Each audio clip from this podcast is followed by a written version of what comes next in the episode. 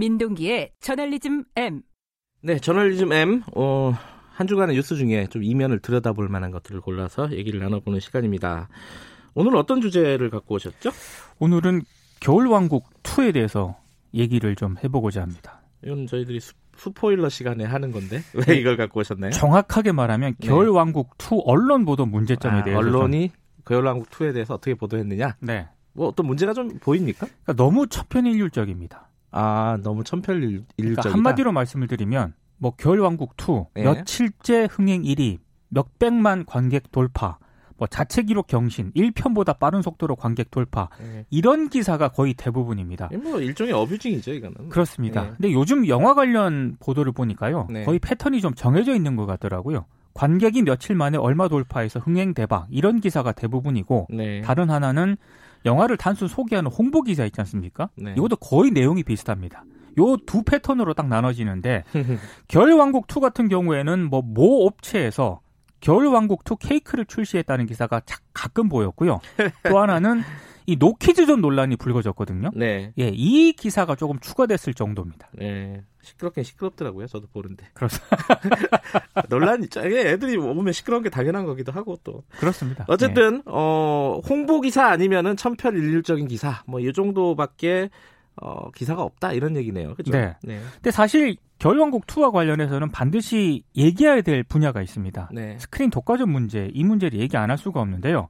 그 최강희 영화 평론가도 최강 시사에서 이 문제를 언급을 했더라고요. 네. 이 영화진흥위원회에 따르면 겨울왕국 2의 최고 상영 점유율과 좌석 점유율이 지난 24일 기준으로 각각 73.9%, 79.4%를 기록을 했거든요. 80% 가까이 되네요. 그러니까 네. 상영되는 영화 10편 가운데 7편, 8편 정도가 겨울왕국 2라는 얘기고 네. 좌석 100개 가운데 70개 정도가 겨울왕국 2라는 그런 얘기인데요. 네. 상당수 언론이 이런 문제는 거의 보도를 안 합니다. 음. 이게 언제부터인가 스크린 독과점과 관련한 얘기가 언론에서 사라지다시피 했는데요.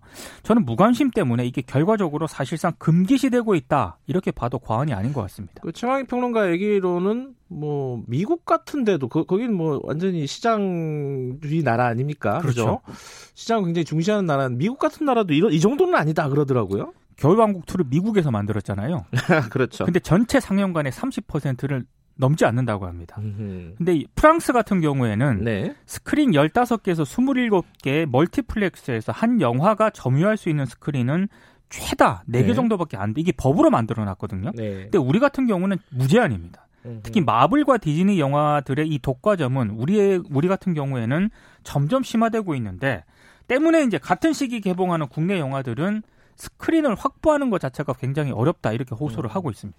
그 영화인들이 이 부분에 대해서 문제 제기를 하고 있죠 지금. 지난 22일 기자회견을 했거든요. 네. 근데 이게 언론 보도가 거의 안 되다 보니까 기자회견이 있었는지를 모르는 분들이 더 음, 많은 것 이런 같습니다. 기사는 또 잘 안 쓰죠. 그리고 네. 이제 흥행 대박 기사에 완전히 묻혀가지고요. 케이크 출시했다 이런 기사들에 무- 밀리죠. 예, 네. 기자회견에서 요구한 거는 간단합니다. 국회하고 문화체육관광부 그리고 영화진흥위원회가 관련 법률 개정해서 빨리 정책을 시시해달라 이런 거거든요. 네. 그 최근에 개봉한 블랙머니의 정지영 감독도 기자회견에 참석을 했는데 네. 겨울왕국 2가 개봉을 하면서 블랙머니 그 극장 좌석수가 97만 석에서 무려 37만 오. 석으로 줄었다. 절반 이하로 줄었군요. 그렇습니다. 예. 그래서 겨울왕국 2는 어린이도 부모도 좋아하는 영화인 건 분명한데 네. 꼭 그렇게 스크린을 완전히 독점하면서까지 단기간 매출을 올려야겠느냐 이렇게. 하소연을 하기도 했습니다.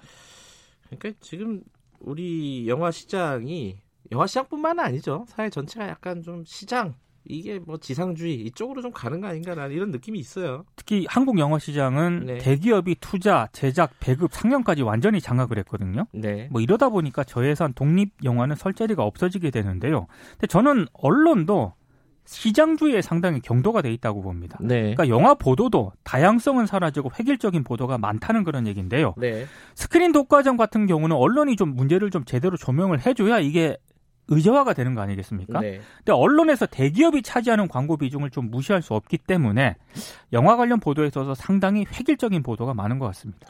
지금 국, 아까 그 프랑스는 법으로 규제를 한다 그랬잖아요. 네. 우리도 지금 법안들은 다 올라가 있다면서요.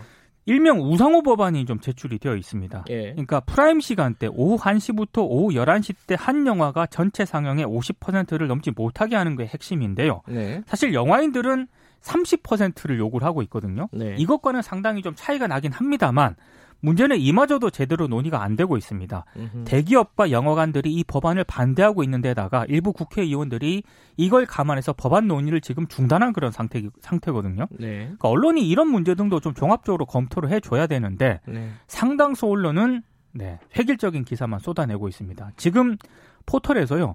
겨울왕국 2를 한번 검색을 한번 해보시면 제가 앞서 말씀드린 그런 기사 있지 않습니까? 며칠 만에 몇백만 돌파 이런 기사가 쫙 검색이 됩니다. 출시도 검색이 됩니다. 네. 여기까지 듣죠. 고맙습니다. 고맙습니다. 한 주간 고생하셨습니다. 저널리즘 M 뉴스 브리핑 고발 뉴스 민동기 기자였습니다. 김경래의 최강 시사 듣고 계신 지금 시각은 7시 40분입니다.